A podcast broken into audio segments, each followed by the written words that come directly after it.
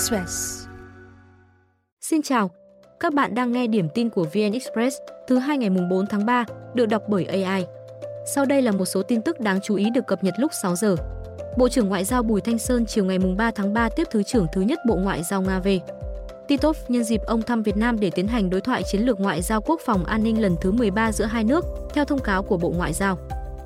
Thứ trưởng thứ nhất Bộ Ngoại giao Nga VT Top mới, Bộ trưởng Ngoại giao Bùi Thanh Sơn khẳng định Việt Nam coi trọng quan hệ hữu nghị truyền thống và đối tác chiến lược toàn diện với Nga, nhấn mạnh Nga là một trong những đối tác ưu tiên hàng đầu trong chính sách đối ngoại của Việt Nam.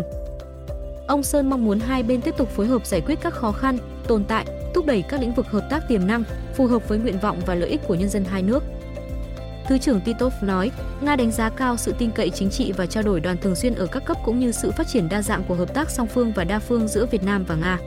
Hai bên nhất trí tiếp tục phối hợp hành động trong triển khai hợp tác song phương nói chung, giữa hai bộ ngoại giao nói riêng, thúc đẩy trao đổi đoàn các cấp, tháo gỡ các vướng mắc nhằm tăng cường hợp tác kinh tế thương mại, giáo dục đào tạo, đóng góp cho quan hệ đối tác chiến lược toàn diện Việt Nga.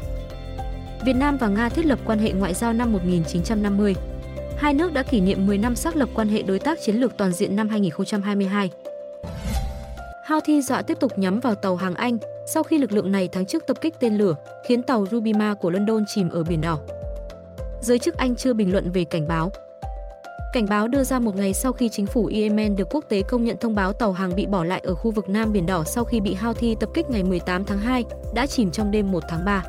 Mỹ xác nhận thông tin, cảnh báo về thảm họa môi trường do tàu chở lượng lớn phân bón hóa học.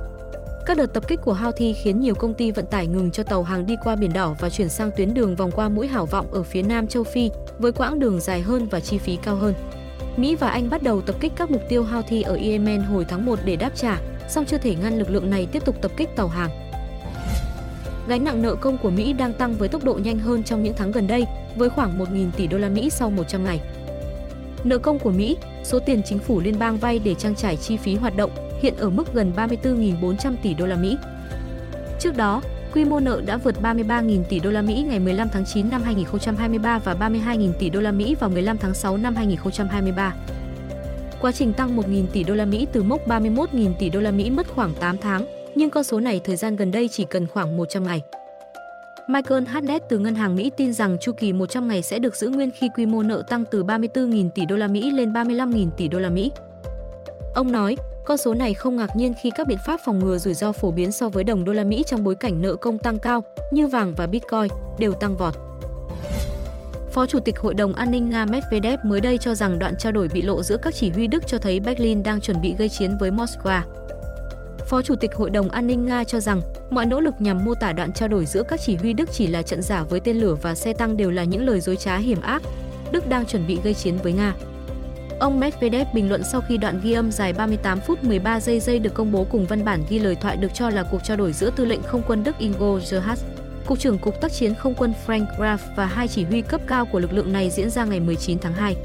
Trong bản ghi âm, những người tham gia bàn về khả năng chuyển giao tên lửa hành trình tầm xa Taurus KEPD-350 cho Ukraine để nước này tập kích các mục tiêu của Nga. Một trong những mục tiêu được đề cập trong băng ghi âm là cầu cơ nối giữa bán đảo Crimea với lục địa Nga. Bộ Quốc phòng Đức sau đó xác nhận một đoạn hội thoại của không quân nước này bị nghe lén, nhưng chưa thể xác định bản ghi âm hay văn bản được lan truyền trên mạng xã hội đã bị chỉnh sửa hay chưa. Thủ tướng Đức nói Berlin sẽ điều tra sự việc một cách toàn diện, thận trọng và nhanh chóng. Ông sẽ họp với Bộ trưởng Quốc phòng để bàn biện pháp ứng phó khả thi. Phe đối lập Đức hôm nay kêu gọi Quốc hội mở cuộc điều tra.